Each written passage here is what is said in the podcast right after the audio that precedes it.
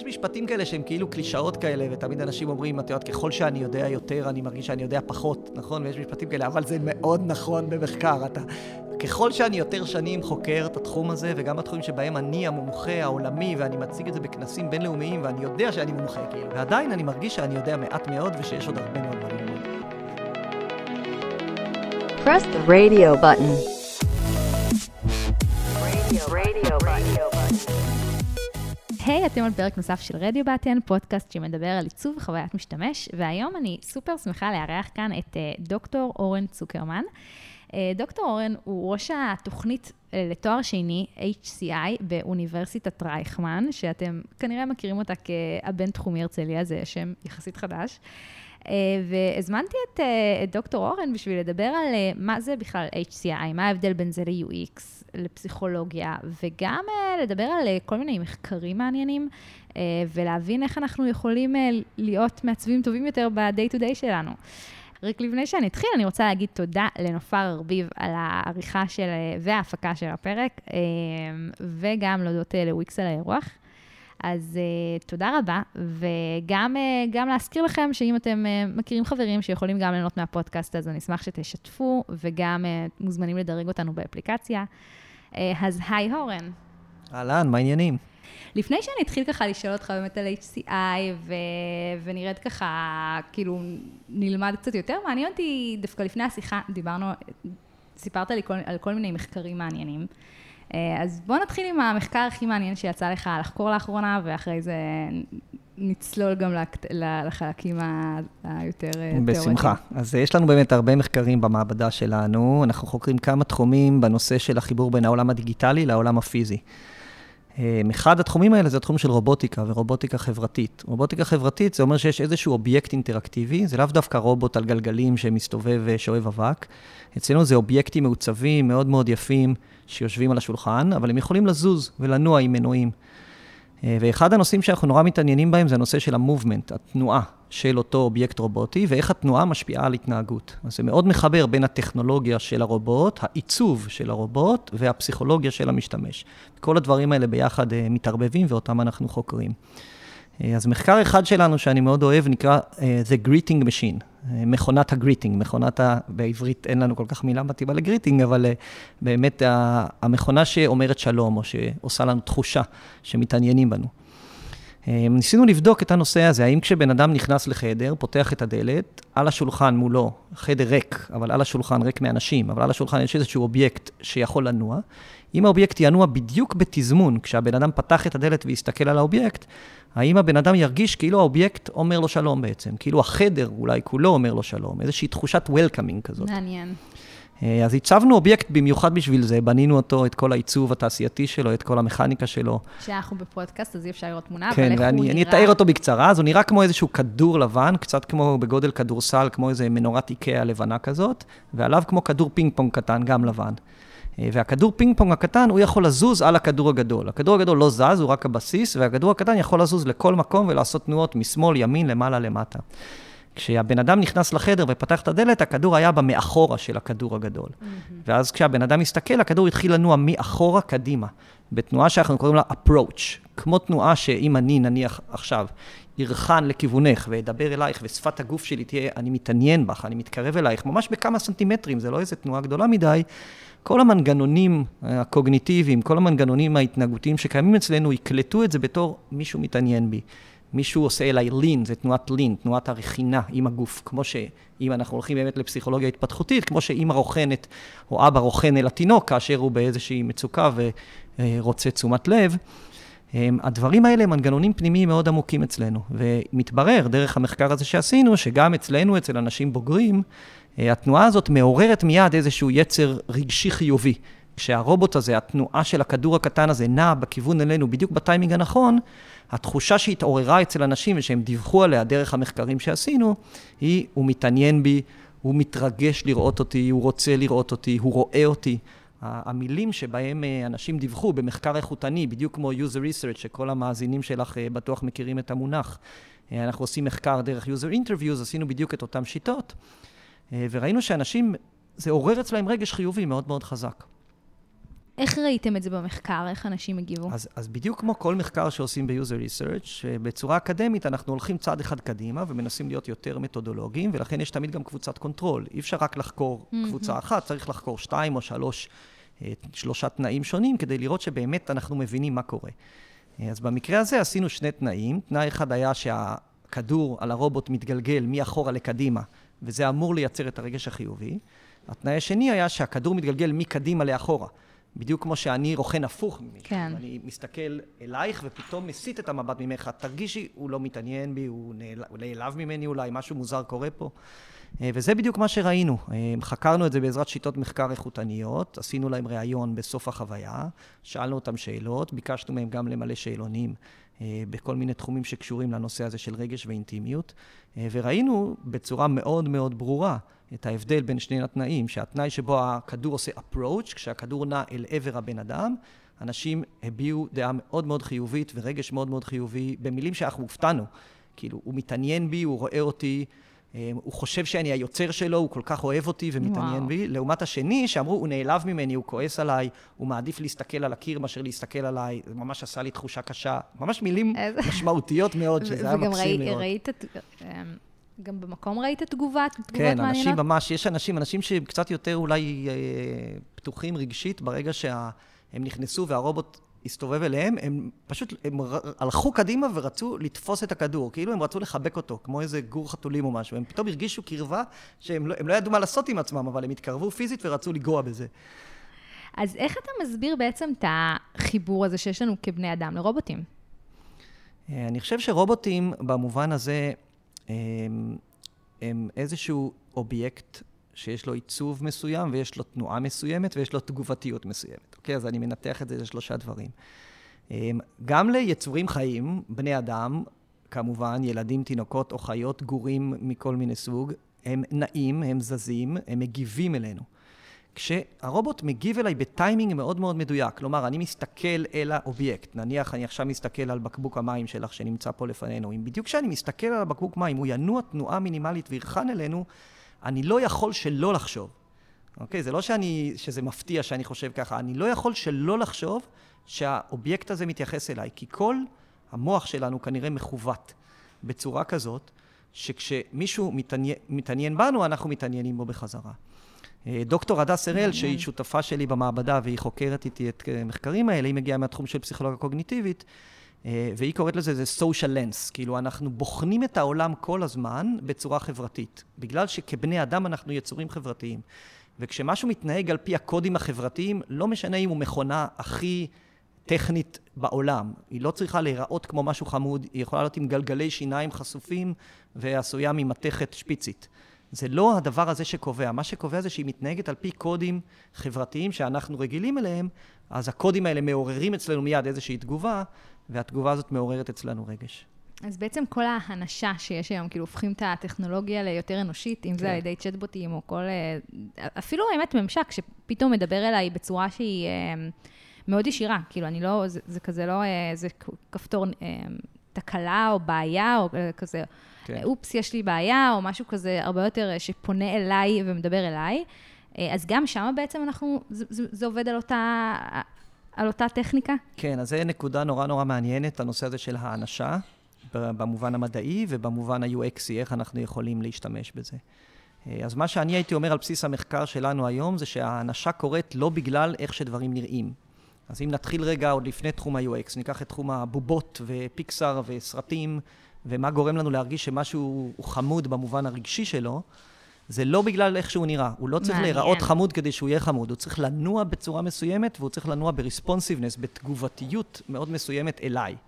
זה מקפיץ אותי בכלל לדיון אחר לגמרי, אבל זה ממש מזכיר לי כזה את ה-UI ואת ה-UX, כאילו ש... את ההפרדה. כן, לא, כן. את ההפרדה, אבל בקטע של... אה, ממשק יכול להיות יפה, אבל כל עוד הוא לא יהיה פונקציונלי והחוויית משתמש לא תהיה טובה, נכון, זה כאילו לא, לא בהכרח... נכון, זה מצוין, זו נקודה מצוינת, אז... כן. אז אותו דבר הייתי אומר ב-UX, אם ניקח אה, את הרעיון של רגע אה, companion, guide, הטוטוריאל של פעם, אוקיי? אנחנו רוצים להדריך מישהו ב-onboarding לאיזושהי חוויה. אז פעם, אוקיי, בעולם המיושן יותר של ה-UX, עולם הקליפי של מייקרוסופט נקרא לו, אה, אז אמרו, אוקיי, אז נעשה איזשהו אבטר כזה, והוא יהיה מאוד ויזואלי, והוא יהיה חמוד וחייכן, והוא ייראה כמו באטלר כזה, איזה משרת, או אולי הוא ייראה כמו משהו חייכן אחר, ואז הוא יגיד לי שלום, ובגלל שהוא חמוד אני ארגיש נוח יותר, ואז הוא ילווה אותי בכל התהליך. אה, אני הייתי היום לוקח את המחקר הזה שלנו עם הרובוטים ומשליך אותו במובן הזה, שוב, צריך כמובן לעשות הרבה יותר אה, מחקרים כדי להגיד את זה בוודאות, אבל אם אני אגיד ברמה אינטואיטיבית, זה שזה לא הכיוון, הכיוון צריך להיות אבסטרקטי. והעיצוב של אותו טוטוריאל צריך להיות עיצוב גרפי, שאני ירגיש שהוא... אעניש אותו, לא בגלל איך שהוא נראה, אלא בגלל שהוא בדיוק מגיב לי בטיימינג הנכון, בדיוק מבינים את הקונטקסט שאני נמצא בו, בדיוק כשאני עכשיו בצרה ובמצוקה, תקפוץ לי ההודעה הנכונה בטקסט מינימלי שידריך אותי בדיוק לשלב הבא. מעניין, אתה אומר ש... לא בהכרח תמיד הפתרון הוא לעשות איזשהו צ'טבוט כזה, או, או כביכול לנסות לחשוב שניקה, כי יש, אה, עולם הצ'טבוטים הוא כזה עולם שמתפתח מצד אחד, מצד שני הוא לא תמיד נכון. כן. אז בעצם בדוגמה שאתה אומר, לפעמים ממשק שהוא פשוט UXי נכון, ויודע אה, לענות לי על הצרכים, ולהקפיץ לי את ההודעה המסוימת בזמן הנכון, אז זה יכול להרגיש להיות יותר אנושי מאשר צ'טבוט. כן. הייתי אומר חד משמעית כן, ואני ארחיב על זה לרגע. זה לא שצריך להתעלם מאיך אנשים מתנהגים ואיך זה, זה בעולם האמיתי, אבל כן צריך להעתיק את זה, אבל לא להעתיק את זה אחד לאחד, אלא to be inspired, להבין את העקרונות של איך אנשים מתנהגים. אז אם נגיד אני שואל אותך שאלה עכשיו, נגיד אני במצוקה, אני מנווט, אה, חיפשתי פה את, ה, את הבניין, נגיד כשהגעתי, ואני לרגע לא יודע איפה אני, ואני רוצה לשאול מישהו שאלה, אז, אז אני פונה אליו, ואז הוא פונה אליי בחזרה. הוא לא, הוא לא ישר שואל אותי, הוא לא מתנפל עליי, הוא מחכה שאני אשאל קודם, שאני אגיד מה אני רוצה. אז אוקיי, לא צריך שזה ייראה כמו שני אנשים מדברים בצ'טבוט, אבל צריך שמישהו שואל את השאלה, צריכות לעבור כמה שניות לפני שהתשובה נענית. נגיד הצ'טבוט הוא נורא AI מהיר והוא עונה מהר נורא. אז אנשים ירגישו שזה נורא לא אנושי, כי אף בן אדם לא מקליד כל כך מהר. אז, אז אפילו שהתשובות יהיו יעילות ומעולות, התגובתיות תהיה מהירה מדי ולכן היא לא אנושית. אוקיי, אז זה לא צריך להיראות אנושי, זה צריך להיות על פי החוקים שבני אנוש מתקשרים. ואם אני, אז שנייה יצאתי מהשאלה של האם נכון תמיד צ'טבוט או לפעמים ממשק יעשה את העבודה. כן. אז אתה אומר ש... זה פשוט תלוי מה יותר אנושי, כי אני מנסה לחשוב מה, מה בממשק הופך אותו אנושי. כאילו, אם הבאת כאן דוגמה של, שיותר קשורה כאילו ל-reply, לזמן של תגובה, כן. אז ב... נגיד הייתי אומר, אם אני אקח את זה לממשק רגיל, נגיד אמ, אני אמור לעשות פעולה על ממשק ואני לא עושה, כי אני מבולבל. אני לא בדיוק מבין איפה ללחוץ ומה לעשות, כי אני עכשיו אה, מתבלבל. אז הממשק יודע את זה, נכון? בתקווה. בואי נניח שיש קוד שרץ ברקע ומנתח את ההתנהגות של המשתמש בריל טיים. וה... האלגוריתם אומר, אוקיי, עברו יותר משישה מיליסקנדס, כנראה שהבן אדם מבולבל, אחרת הוא היה צריך כבר ללחוץ על הכפתור. אז עכשיו פתאום סביב הכפתור שאני אמור ללחוץ עליו, שזה הפעולה הבאה, יופיע איזשהו קונטור. או יופיע איזשהו טקסט קטן שיגלוש משמאל לימין וינחה אותי מה לעשות. ואז אני אגיד, וואו, בדיוק כשהתבלבלתי, הוא, הוא, הוא נתן לי את הטיפ הזה, איך הוא ידע לתת לי את זה בדיוק בטיימינג הנכון? והטיימינג הוא זה שקובע. אני לא צריך שיקפוץ לי עכשיו פרצוף מחייך ויגיד שלום אורן. וינסה להיות אנושי בזה שהוא אמר אורן ושהוא נראה כמו בן אדם. הוא אנושי בזה שהוא הבין את המצוקה שלי, והוא נתן לי תשובה בטיימינג. הנכון. אז אתה אומר, לא משנה אם זה צ'טבוט, צ'טבוט או ממשק או ממשק קולי, בסוף יש כאן, הטיימינג הנכון מייצר אצלי את התחושה של האנשה האנושית, התקשורת הטבעית כן. שלנו עם בני אדם, וזה מה שבסופו של דבר יחבר אותי. לממשק. בדיוק. זה טיימינג, והייתי מחדד את זה לרספונסיביות. responsive זה מילה בפסיכולוגיה, mm-hmm. וכשזה מישהו אחד responsive לשני. אז responsive אומר, אני קשוב אלייך, אני שם לב אלייך, ואני בטיימינג נכון, אענה, אתערב, אשאל כשצריך, וכשלא צריך, אני לא אעשה את זה.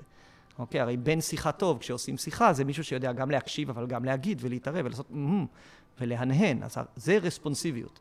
הממשק צריך להיות רספונסיבי אל המשתמש, אה, בצורה שהוא מבין את הקשיים שלו ומתערב רק בזמן הנכון, ולא בזמן הלא נכון. שזה, אתה יודע, תיאורטית זה נשמע אחלה. כן. Uh, פרקטית, באמת לייצר ממשק ש... זה קשה, כן. זה, זה מאוד מאתגר, מצוין, כי... מצוין, אז הנה יש לנו מטרות מצוינות לחברות בתעשייה להתמקד בהן ולייצר יתרון תחרותי. כן, אני, כי, כי לדעת מה, בסופו של דבר יש לנו כאן סוגים שונים של יוזרים, ולא כולם, אם בדיוק רוצים לעשות כנראה את אותו דבר. נכון, נכון uh, מאוד. ואז uh, לצורך העניין אתה אומר, אני, um, יגיע הטיימינג ואני uh, ככה אתן איזשהו uh, um, shadow לכפתור, כאילו כן. שיבלוט יותר, אז לא בטוח, יכול להיות שאני נכון, יוזרית. ואני ש- טועה, ואני רק כן. אעצבן אותו, נכון מאוד. ולכן צריך מחקר, ולכן צריך להבין את, אה, לעשות clustering של משתמשים, ולראות איזה סוגי משתמשים רוצים את העזרה הזאת, איזה לא. זה בהחלט פרויקט אה, מהמם, ארוך טווח כן. ומעניין. אבל כן, אני ברמה חוש- העקרונית, אנשים, זה שוב, זה הייתי, זה, זה אותו עיקרון של UX במובן הכי עמוק של המילה. לאנשים יש צרכים, הצרכים של אנשים הם שונים. וזה תלוי בבן אדם וזה תלוי בקונטקסט. הצרכים שלי כשאני משתמש באתר של אה, וויקס הם שונים בתחילת התהליך ובאמצע התהליך ובסוף התהליך. אז כאילו, אם המערכת תדע להבין את הצרכים המשתנים שלי תוך כדי שימוש, אז לחוקרי ה-UX ולמאפייני ה-UX תהיה עבודה הרבה יותר קלה, כי הם כן. ידעו איך לאפיין את זה בצורה דינמית יותר. ואני חושבת שהממשקים הולכים לשם. כלומר, כן. אנחנו יודעים היום, אנחנו יכולים לדעת שאם ה-user עשה פעולות אה, XY לפני, אז כנראה שהפעולה הבאה שלו תהיה נכון. אה, אה, Z, אז אנחנו יכולים לנסות וכאילו אה, ללמוד דרך זה. אה, אז זה מאוד מעניין בעצם, ה- ה- החשיבה הזאת על איך אני יכולה בעצם לענות ל-user על הצורך בזמן הנכון, ו... ו ב, כאילו השילוב של הרספונסיב עם הטיימינג, נכון? כן. אמ, אבל בואו נתחיל ככה, באמת אה, קצת, דיברנו, התחלנו ככה במחקר, שהוא הכי UXי, המסקנות שלו כאילו ממש מתקשרות ל-day to day שלי. נכון. מה ההבדל בעצם בין HCI ל-UX? אה, אז HCI קודם כל זה Human Computer Interaction. בואו נתחיל עם המושג עצמו. אז Human Computer Interaction, האינטראקציה בין האדם לבין המחשב, מכונה. אני היום אוהב להרחיב את זה כבר ל-Human Technology Interaction, כי קומפיוטר זה רק סוג אחד, יש לנו הרי הרבה מאוד טכנולוגיות. אני יכול להיות בעיר חכמה, במדרכות עם רמזורים אה, חכמים, ואני יכול להיות בבית חכם וכולי. אז המילה קומפיוטר היא במובן המאוד מאוד רחב. אה, אז באמת יש לנו פה את ה-Human, ואת כל הנושא של פסיכולוגיה, גם קוגניטיבית, גם חברתית, גם brain and mind, כל הנושאים האלה משפיעים על איך הבן אדם מתנהג, ולכן חוקר HCI או איש HCI רוצה להבין בפסיכולוגיה כדי להבין את המשתמש. יש לנו את ה-computer, שזה אומר הטכנולוגיה, אני רוצה להבין את הטכנולוגיה, אני רוצה להבין איך קוד עובד, אני רוצה להבין איך ה-hardware עובד קצת, אני רוצה להבין איך רשת עובדת, כדי להבין קצת את ה-building blocks של המטריה שאיתה אני עובד. ויש את ה-interaction, שהוא המדע החדש, האינטראקשן סייאנס, מה שקוראים לו בתחום שלנו, שזה תחום שהוא מאוד אינטרדיסציפלינרי, הוא בין הטכנולוגיה לבין הפסיכולוגיה, ויש בו את התחום של עיצוב. כי טכנולוגיה, אם אין לה עיצוב, אז היא בלתי נראית, נכון? או שהיא מאחורי מסך ומעצבים את האפליקציה או את האתר, או שהיא פיזית ומעצבים את, ה- את המכשיר החכם או את מה שזה לא יהיה. אז בעצם HCI זה השילוב בין עיצוב, טכנולוגיה ופסיכולוגיה. אה, אז קודם כל זה תחום נפלא, כי הוא אינטרדיסציפלינרי של שלושה תחומים נפלאים בעצמם, אז, זה- אז זה כבר מאוד מאוד מעניין. ההבדל בין HCI לבין UX זה ההבדל כמו בהרבה תחומים אקדמיים, לעומת היישום שלהם בפועל. UX זה המתודולוגיות שמאפשרות לנו ליישם בפועל את הנושא של אפיון ו- ומחקר של מוצר, של באמת product research. אני אוהב היום להרחיב את זה מ-UX research ל-product research, כי באמת זה כולל המון המון אספקטים. אה, באקדמיה עושים דברים בצורה הרבה יותר מעמיקה, אה, בצורה שהמתודולוגיות הן הרבה יותר מתוקפות. אה, אז ההבדל בין HCI ל-UX זה ש-HCI הוא קודם כל משתמש בשיטות מחקר הרבה יותר מעמיקות. הוא שואל שאלות שהן מאוד פתוחות ומורכבות מאוד, ושאלות על טכנולוגיות עתידיות. אז אפשר לשאול שאלות של יוזביליטי ושל efficiency שקשורות באמת לדברים שבתעשייה. אבל ב-HCI השאלות שאנחנו שואלים זה, האם טכנולוגיה באמת מעצימה אנשים או לא? שואלים המון שאלות של אתיקה. האם טכנולוגיות באמת מובילות אותנו במקום, בסופו של דבר למקום שלילי מבחינה חברתית או לא? אה, שואלים שאלות פסיכולוגיות מאוד עמוקות, נניח הנושא של טכנולוגיה וילדים. זה תחום שלם שנקרא Child Computer Interaction, של האם באמת אינטראקציה עם טכנולוגיה עבור ילד בגיל מסוים מעצימה, מפתחת חשיבה, מפתחת יכולות, או אולי להפך. אה, שאלות חברתיות משמעותיות מאוד. אה, וגם בתחום הטכנולוגי, שאלות מאוד מאוד מעמיקות. למשל, האם אה, אלגוריתמיקה של Machine Learning תוכל להביא ליעילות גבוהה יותר באינטראקציה בין אדם לתוכנה לעומת אלגוריתמיקה מסוג אחר. אה, אז זה לא רק הצד הפסיכולוגי, זה באמת כל השילוב של הדברים האלה ביחד.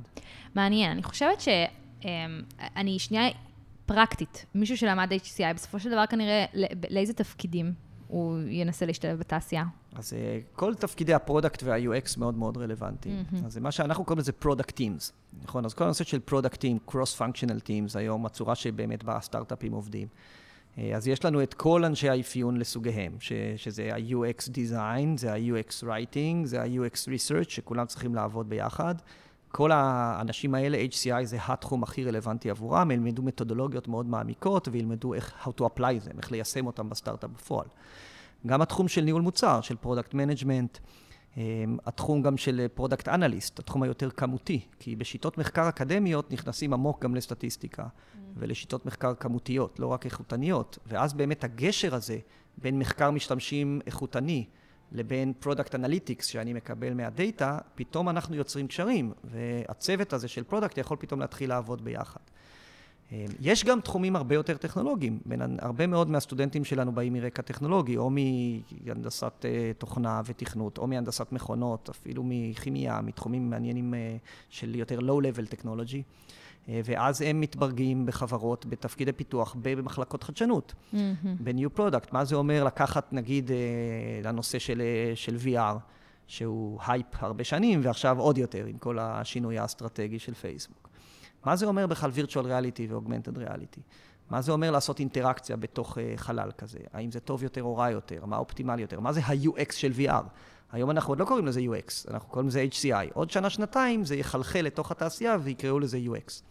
אז בעצם HCI אמ, הוא, הוא נותן את הבסיס התיאורטי והפרקטי לכל מקצועות mm-hmm. ה-UX ומקצועות ה product. בוא נדבר שנייה מה, על, על לימודים באופן כללי בארץ ובעולם. Okay. אוקיי. כאילו, um, בעולם זה כבר תחום שקיים כבר, כאילו לימודי HCI? כן, HCI הוא תחום שקיים כבר uh, 20 שנה ומעלה. Mm-hmm. Um, הוא התחיל היסטורית באמת מפסיכולוגיה קוגניטיבית, משם הוא צמח, ודון נורמן הוא אחד החלוצים, אבל זה קרה גם בעוד הרבה כיוונים במקביל, זה קרה גם מתחומי ה design, בתחום של design thinking, וזה קרה גם בתחומי הטכנולוגיה, במקום למשל שאני למדתי, שנקרא MIT Media Lab, שהוא לא מקום שהיו קוראים לו HCI, הוא לא משתמש בשם הזה HCI בכלל, הם משתמשים בנושא של Technology Innovation, mm-hmm. ועוד uh, מילה מקסימה שאני אוהב נורא, שנקראת Humanistic Technologies, של טכנולוגיות שיש בהן צד הומניסטי. Um, וכל המחלקות האלה באקדמיה ניסו לחשוב על הנושא של איך צופים את העתיד. איך אנחנו מסייעים לסטודנטים שלנו להבין טוב יותר את העתיד ומאפשרים להם בעצם להשפיע על העתיד ולעצב את העתיד. אמ, היום התחום הזה הוא מאוד מאוד פופולרי, האקדמיות הבולטות ביותר זה ב-MIT, ב-NYU, יש את מחלקת ITP, בקרנגי מלון בפיטסבורג יש את CMU, קרנגי מלון יש להם את ה-HCI Institute ובוושינגטון. ובארץ מה? מה בארץ יש לנו חוקרים בתחום כמעט בכל אוניברסיטה, לא לכולם יש תוכניות לימודים ממש מסודרות, אבל יש חוקרים בתחום כמעט בכל אחת מהאוניברסיטאות. כן, אני מדברת על מסלולי לימוד, יש כמובן את המסלול שלך שכבר נדבר עליו. כן, יש את המסלול שלנו ויש מסלולים נוספים, יש באוניברסיטת חיפה מסלול, יש בבצלאל מסלול. אמ, אני כבר לא רוצה לפספס מישהו לרגע, אבל זה תלוי, זה, זה באמת תלוי מאיזה בית, אולי אני אסביר רגע איך לחשוב כשחושבים על זה עבור okay. אוקיי. סטודנטים לעתיד. אז אה, יש את הבית האקדמי שבו התוכנית מתפתחת. אז הבית האקדמי יכול להיות בית ספר לעיצוב, ואז הם יחשבו מאוד על הצד העיצובי ועל הצד החווייתי. יכול להיות שזה צומח מתחום טכנולוגי יותר, ממחלקה טכנולוגית, ואז יחשבו יותר על, על הנושא הטכנולוגי. Mm-hmm. יכול להיות מ-information systems והנושא של מערכות מידע.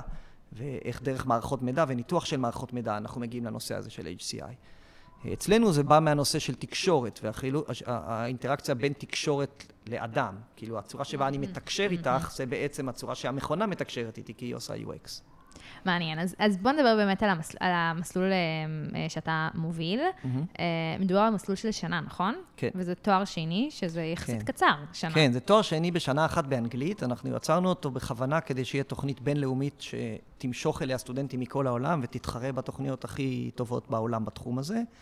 אה, זו תוכנית שיצרנו אותה כשנה אחת כדי להתאים אותה באמת ללו"ז הצפוף של, של ישראלים.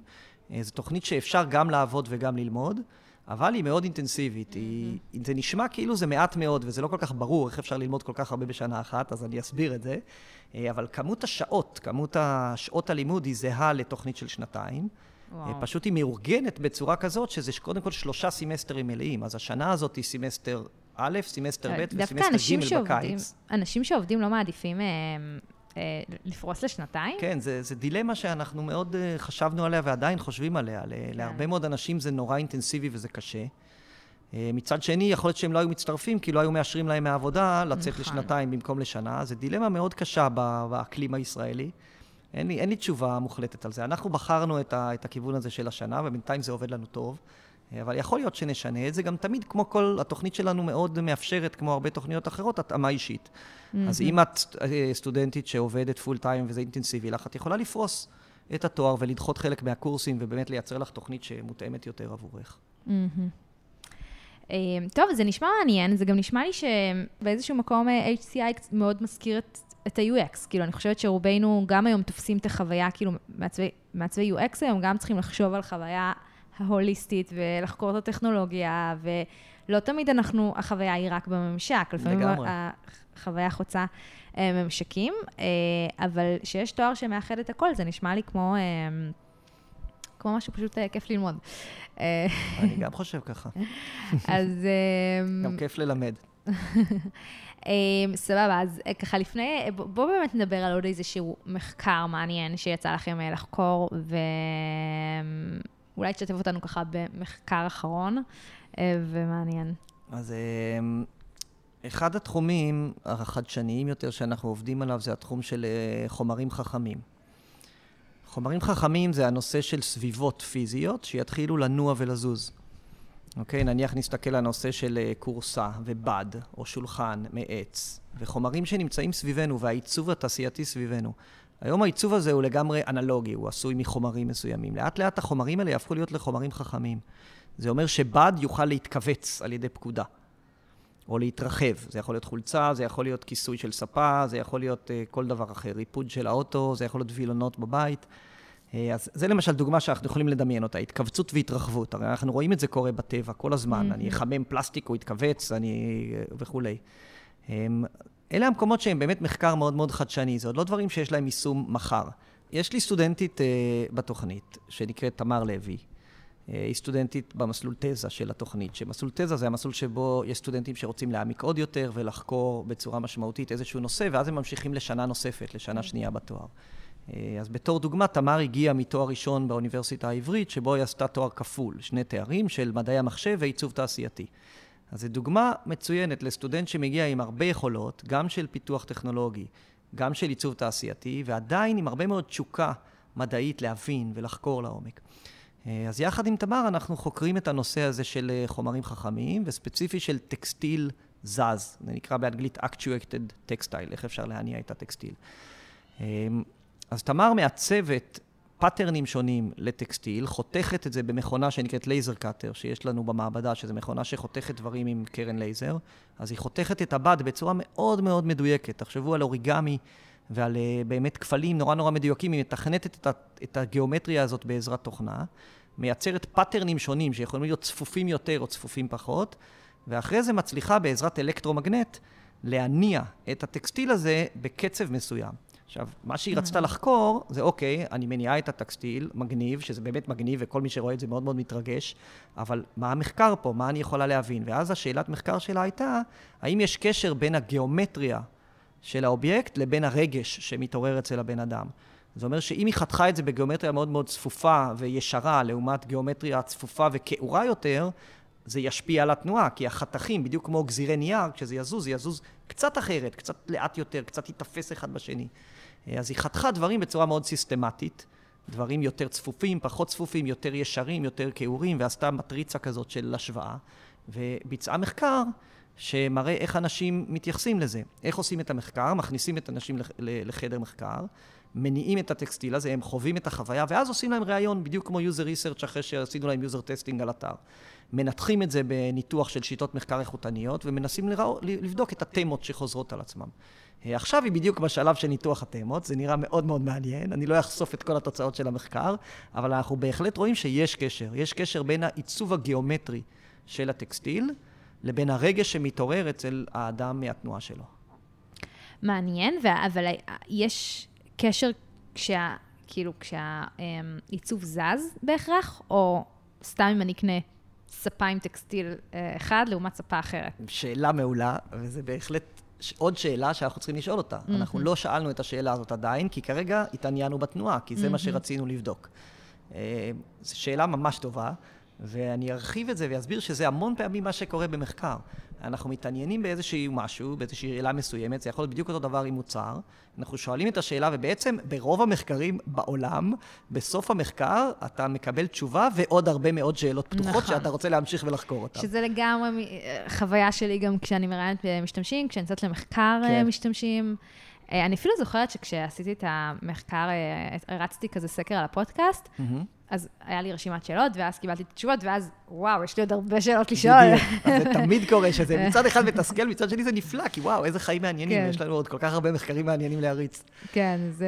אני אז- כל הזמן אומר זה, תמיד יש משפטים כאלה שהם כאילו קלישאות כאלה, ותמיד אנשים אומרים, את יודעת, ככל שאני יודע יותר, אני מרגיש שאני יודע פחות, נכון? אבל זה משפטים כאלה, נכון. אבל זה מאוד נכון במחקר. זה- אתה, ככל שאני נכון. יותר שנים חוקר את התחום הזה, וגם בתחומים שבהם אני המומחה העולמי, ואני מציג את זה בכנסים בינלאומיים, ואני יודע שאני מומחה, כאילו, אין, אין יותר תעודה שאני אמור לקבל. שיגידו לי באמת שאני מומחה ואני יודע לענות על כל השאלות כשהמומחים האחרים אה, שואלים אותי בדיון, ועדיין אני מרגיש שאני יודע מעט מאוד ושיש עוד הרבה מאוד מה ללמוד. זה, זה מדהים. זה, אני, אני מרגישה ככה, אבל אתה יודע, אני אומרת, אני עדיין לא אז מרגישה... זה, אני, זה לא משתנה. זה לא משתנה, זה ממשיך לא לעולם. משתנה, כן. האמת, האמת שאני לומדת להבין שככל שאני יותר מבינה שאני לא יודעת, זה- זה אומר שאני... אתה, ככל שאתה יודע פחות, אתה לפעמים חושב שאתה יודע יותר. זה... בסדר, אנחנו חוזרים על עצמנו, אבל כן. אני חושבת שזה, שזה עוד איזשהו טייק אווי כזה מה, כן. מהשיחה. אז אמ, אני אדגיש אבל לרגע על הנושא של המחקר ומה ששאלת אותו קודם, כי זה באמת נורא חשוב לסטודנטים או לאנשים בכלל אה, לדעת, כי בתעשייה אין הרבה אפשרויות לשאלות מחקר מאוד מעמיקות, לצערנו. כש, כשעובדים בתוך התחום של מוצר, השאלות הן מהירות, צריכים להגיע לתשובה מהר.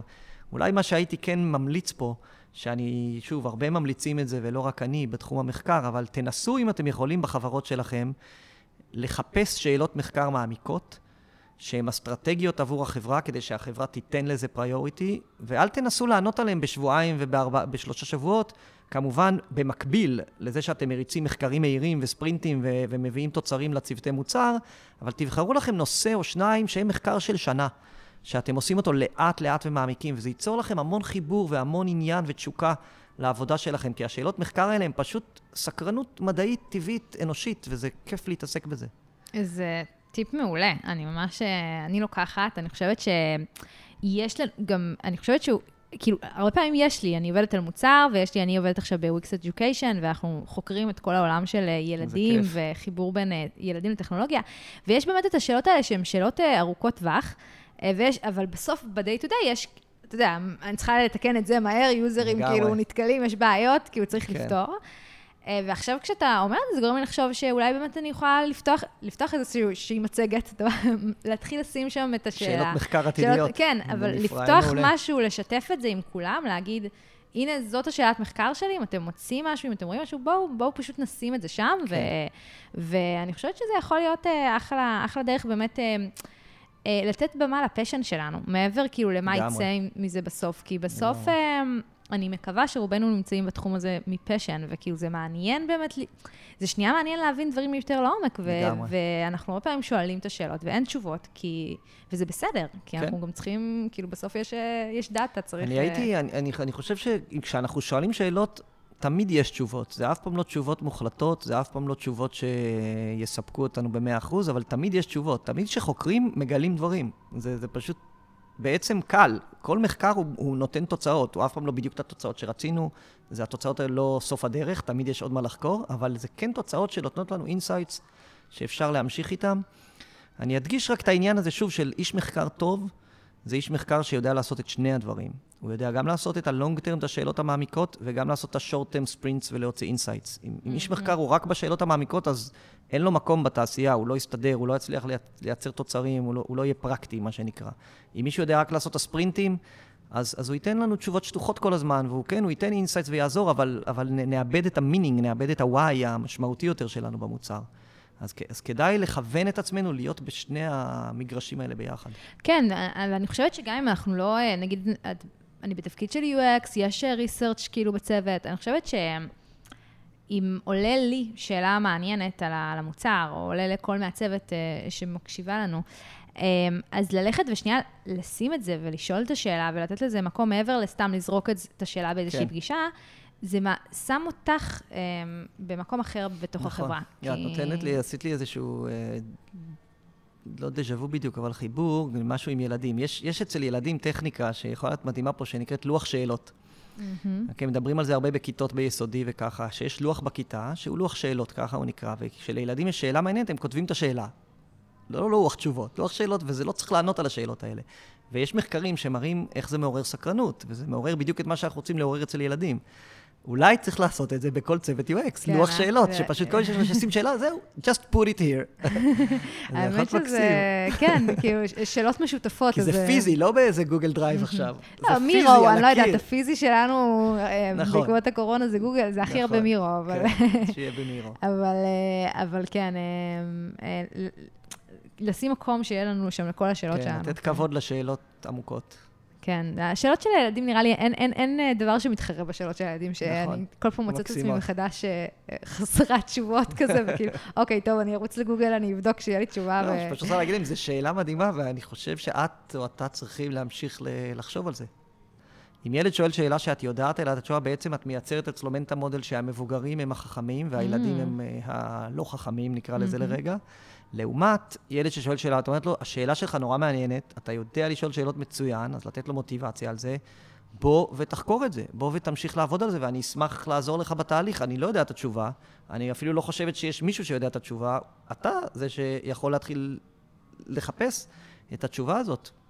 יפה. וזה מייצר לילדים מוטיבציה, נדלק להם פתאום המוטיבציה, אומרים, יואו, אני אתחיל לחקור, וואו, איזה מעניין. כן, אבל מאיזה גיל זה רלוונטי? תלוי איזה שאלה זאת. מ- מכל גיל ש... שאפשר לדבר איתם, אבל את יודעת, ב...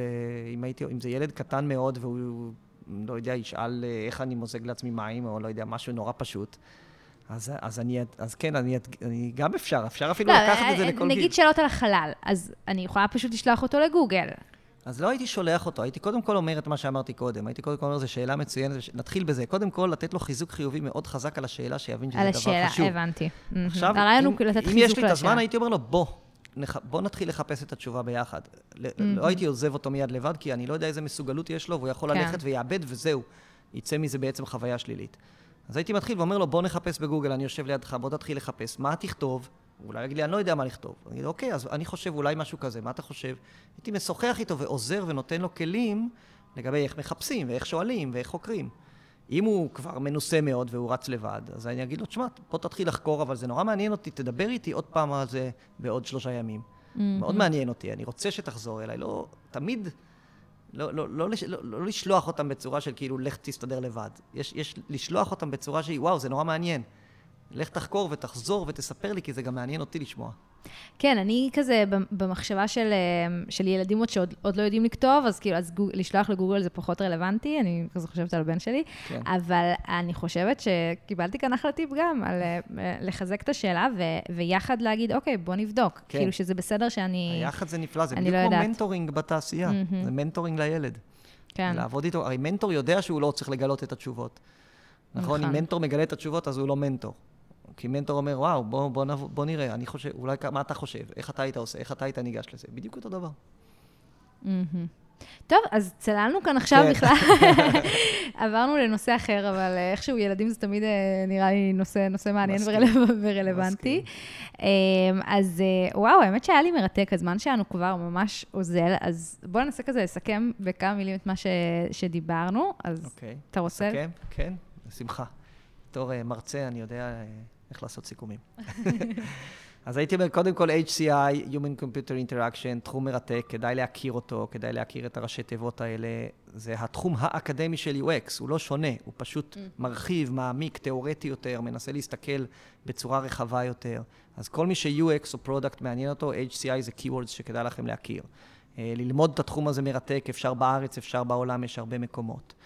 אה, הנושא של מחקר הוא, הוא, הוא נושא מעמיק ו- ורלוונטי, והוא מייצר מהות לאנשים. זה יכול להיות גם נורא נורא פרקטי, ונורא מהיר וקצר, וזה יכול להיות גם נורא אה, תיאורטי ומהותי, אה, ומנסה להשפיע על, ה- על ה vision ועל ה-why של המוצר שלכם. וכדאי לכל אחד למצוא את החיבור שלו למחקר, אפילו אם אה, אתם לא חוקר, אלא ה title שלכם הוא שונה לחלוטין אה, בצוותי ה product, זה בסדר גמור. כולם צריכים וצר... להיות מחוברים למחקר, ומחקר צריך לעניין אותם, אה, וזה לא דבר אה, רע לחפש נושאים מחקריים, זה לא שאתם מנותקים מהמציאות ואתם תיאורטיים ואתם לא פרקטיים. אה, מחקר מוביל תמיד ל insights פרקטיים מאוד, וזה דבר ש, שרק יוביל אתכם, את, ה, את המהות שלכם, את החברה שלכם, למקומות טובים יותר. מהמם. אמ, כן, אני חושבת שמה שהיה מעניין בעיקר בפרק זה שאנחנו מדברים, מד- מדברים כאן הרבה על, אה, על מחקר ו-UX ו product, אבל אה, שנייה לקחת, ללכת למחקר שהוא דווקא לא אה, מממשק, אלא מחקר רובוטי, עולם כאילו של טכנולוגיה שהיא שונה. כן. אמ, וללמוד מזה כל כך הרבה לה- על, על, מש, על, על UX. כן. אמ, אז נכון, כי לי- בסוף, צריך לזכור שבסוף הכל אנשים. מהמם. זה אנשים, זה טכנולוגיה, עם כל הכבוד, היא, היא לא מעניינת. האנשים הם מעניינים, והאימפקט שיש לנו על אנשים הוא מעניין. אז אם אנחנו לומדים על התנהגות אנושית בטכנולוגיה X, אנחנו יכולים הרבה פעמים להשליך את זה על טכנולוגיה אחרת, מהמם. ו- וללמוד מזה. טוב, יופי, אורן, ממש אה, תודה רבה שהיית כאן היום. בכיף, היה תענוג. יופי, היה גם לי. תודה רבה לכם שהקשבתם עד עכשיו. אתם מוזמנים אה, לעקוב אחרינו ב- ברדיו בטן בפייסבוק, להמליץ לחברים, ונשתמע בפרק הבא. ביי. ביי. Press the radio button. radio, radio, radio.